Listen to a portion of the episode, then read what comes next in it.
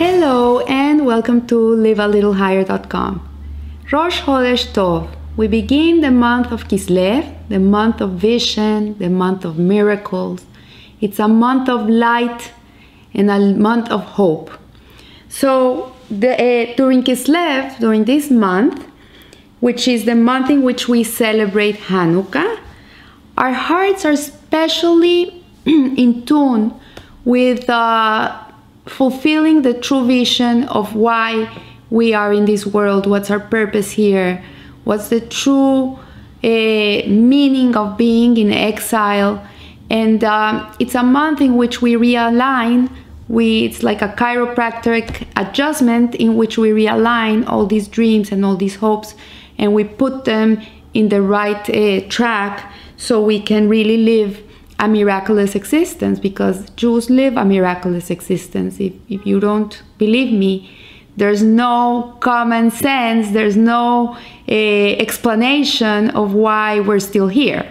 With all this anti Semitism going through the ages, all these wars, pogroms, terrorism, Holocaust, slavery, you name it, Inquisition, and we're still very much alive in this world. So the month of um, of Kislev is a month of dreams, and according to Rabbi Itzhak Ginsburgh, he gives us a beautiful explanation. He says that in the Torah, we read during the month of Kislev, we find most of the dreams mentioned in the Torah. So during the month of Kislev, we read all these dreams, and uh, in the five books of the Torah, we find 10 explicit dreams through the whole Torah. And one of them, uh, which is the first dream, which is the dream that Avimelech, the king of Gerar, had, appears in the Torah in the portion of Vayera, which is in the, in the month of Heshvan. The rest of the, of, the, of the dreams, the other nine dreams, appear in the Torah portions of Vayetze, Vayeshev, Miketz, which are all uh, read during the month of Kislev. So, according to the well known Torah principle that one should live with the times, like this is what the sages have taught us, they say that we have to live with the Torah portion of the week. This is the Jewish horoscope for us because in every week, the energy of the week contains uh, what we need to learn that week. It's it's very much in tune to what we're living. Like I give many Torah classes, and it's funny because sometimes I give like the Torah portion in uh, to a big group of people, and uh, people come to me afterwards and they say, "Margie, you know what? How did you know?" And I say, "How did I know what?" He says, "You were talking to me. You were." You gave me the answers to my questions, and, and it doesn't happen with only one person, it happens with many. So really the Torah is a, is a book of life and it's very much alive and it's very much in tune with the, everybody's life and what everybody's going on, uh, having to deal with in their personal lives. So the, the topic of dreams would be a proper meditative subject during the month of Kislev because the Torah is full of, of dreams in this month. So during this month of dreams, one should strive to examine and clarify in one soul the topic of the dream to plumb the depths of its roots into the soul and to solve its riddle in a good and proper fashion. So uh, I made some some investigation about dreams. It says that every person has around three to seven dreams every night, which is very interesting. Sometimes you wake up and you feel you, you didn't have a dream. You can't even remember what you dreamt. And sometimes you wake up and they feel very much alive.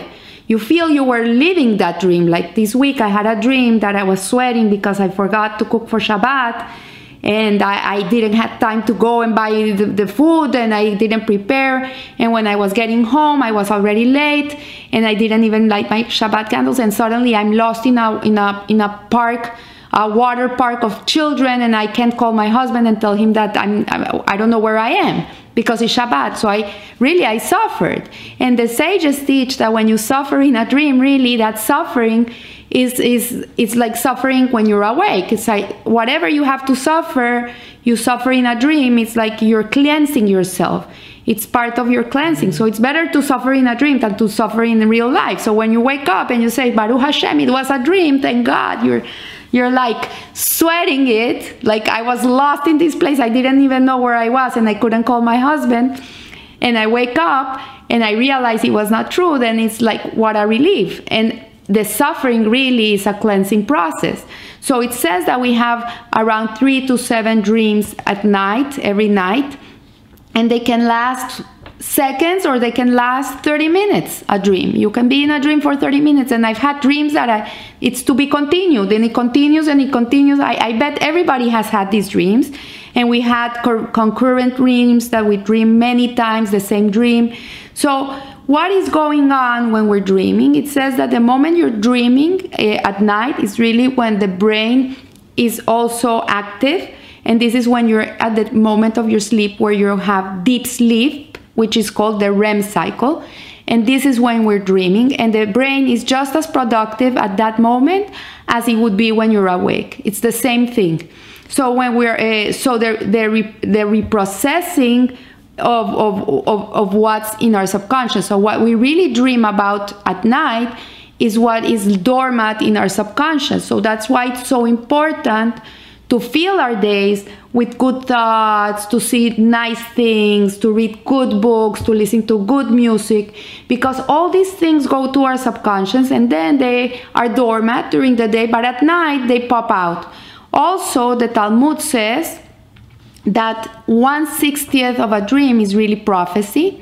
And that's why it's so important that when you tell a dream to somebody, it, you you make sure that you you tell it to somebody that's gonna uh, say good things to you. Like you know, if you have a bad dream and you come to somebody and he's gonna tell you horrible things, then it can become true. It, and what you should do is always tell your dreams to somebody that will tell you, you know what, this means that you're gonna have a long life, it means you're gonna become rich, it becomes you're gonna always be healthy. That says something good about the dream because it can be at 160th of a prophecy.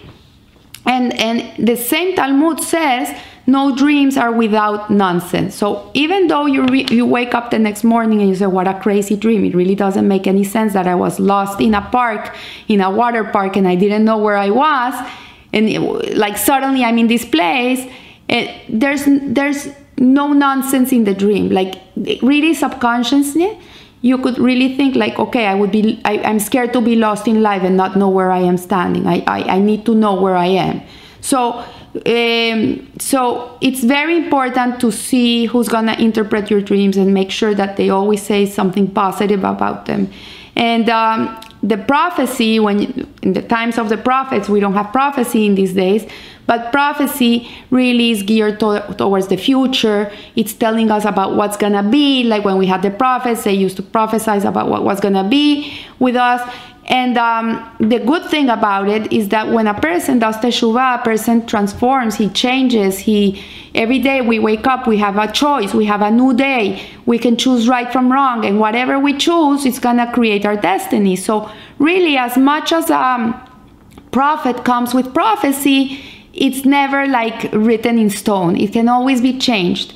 But a dream, it's felt to be so real and really subconsciously you are living the dream. Like when you're sleeping, it's not something of the future, it's something that you're really experiencing at that moment. That uh, that that's why it's so important that when you wake up, you assess the dream and you really try to see what is the message of that dream so you can really correct whatever it needs to be corrected or live your dream. Because sometimes it's amazing dreams you have that are talking to you about things that you have really deep inside of yearnings and hopes that you have inside of you and you don't have the courage to go and live these dreams. So going back to rabbi ginsburgh he says that each month is associated with a particular gemstone from amongst the 12 gemstones that were in the breastplate of the Kohen Gadol. And the gemstone of Kislev, the ninth month, which corresponds from the month of Nisan, uh, which is also the nine dreams, is the ninth stone of the breast. breast it's also the ninth uh, stone of the breastplate. Breastplate is called the amethyst, which in Hebrew it's called an aklama. In um, in the book of uh, of Hebrew roots of the Radak, he explains that the root of aklama is halam, which means dream. So there's no coincidences in, in, in the Torah world. Everything is really exact. And whomever wears one of these amethysts in one finger will very likely see dreams. So we know that the principal Torah figure connected with the dreams, both as dreamer and as a dream interpreter, was Yosef Hatzadik, the son of Yaakov and, and Rachel. And he was nicknamed by his brothers the master of dreams. And the four dreams preceding those of Joseph in the dream, uh, the dream of Abimelech, Jacob's first and second dreams, and the dream of Laban were transparent and did not need special interpretation. So the dream of Abimelech, who was the king, uh, the king, the pharaoh, uh, Jacob's first and second dreams, and the dream of Laban were transparent. That you didn't need to interpret them because they were very straightforward in what uh, they meant. In these dreams, God or an angel appeared to the dreamer and directly revealed information to them. He, it was direct. That you don't need to interpret. You don't need to like meditate and see what is they trying to tell me. It was very direct. And the two of Pharaoh, the two dreams of Pharaoh, they required interpretation with the two uh, dreams of the ministers of Pharaoh that were in jail. That they told uh, Joseph their dreams, and Joseph interpreted them for him and so they had become enclosed in the imaginative faculty of the dreamer's soul and appearing in the form of allegory and riddle. So there are some dreams that are straightforward. You don't need to look a lot to understand what they're meaning, but there are some dreams in our life that need to be interpreted. We really don't pay much attention to our dreams in general, unless it's a very shaky dream. But it's interesting to, to look what you what you're holding in your subconscious. It's interesting to see what are your fears what's holding you back from something. They can say a lot about you. And by in, in, in uh, understanding them you can really work on them and really do amazing things. So yet the solution to joseph's dreams the prostration of his brothers sheaves and the sun moon and 11 stars to him if you remember that he dreamed that all, that these sheaves were bowing down to him was transparent because it was exactly 12 sheaves. So it was uh, it was 11 sheaves. It was the 11 brothers. And then uh, jacob also had uh, joseph also had a dream that the moon and the stars and the sun were bowing down to him. And this dream meant that it was also his brothers and his mother and his father that were bowing down to him so here we see that his father Jacob understood that the meaning of the symbolism of Joseph's dream was that they were to come and prostrate themselves before Joseph. And Jacob wonders, saying in Genesis, Do you want me, your mother, and your brothers to come and prostrate ourselves in the ground for you?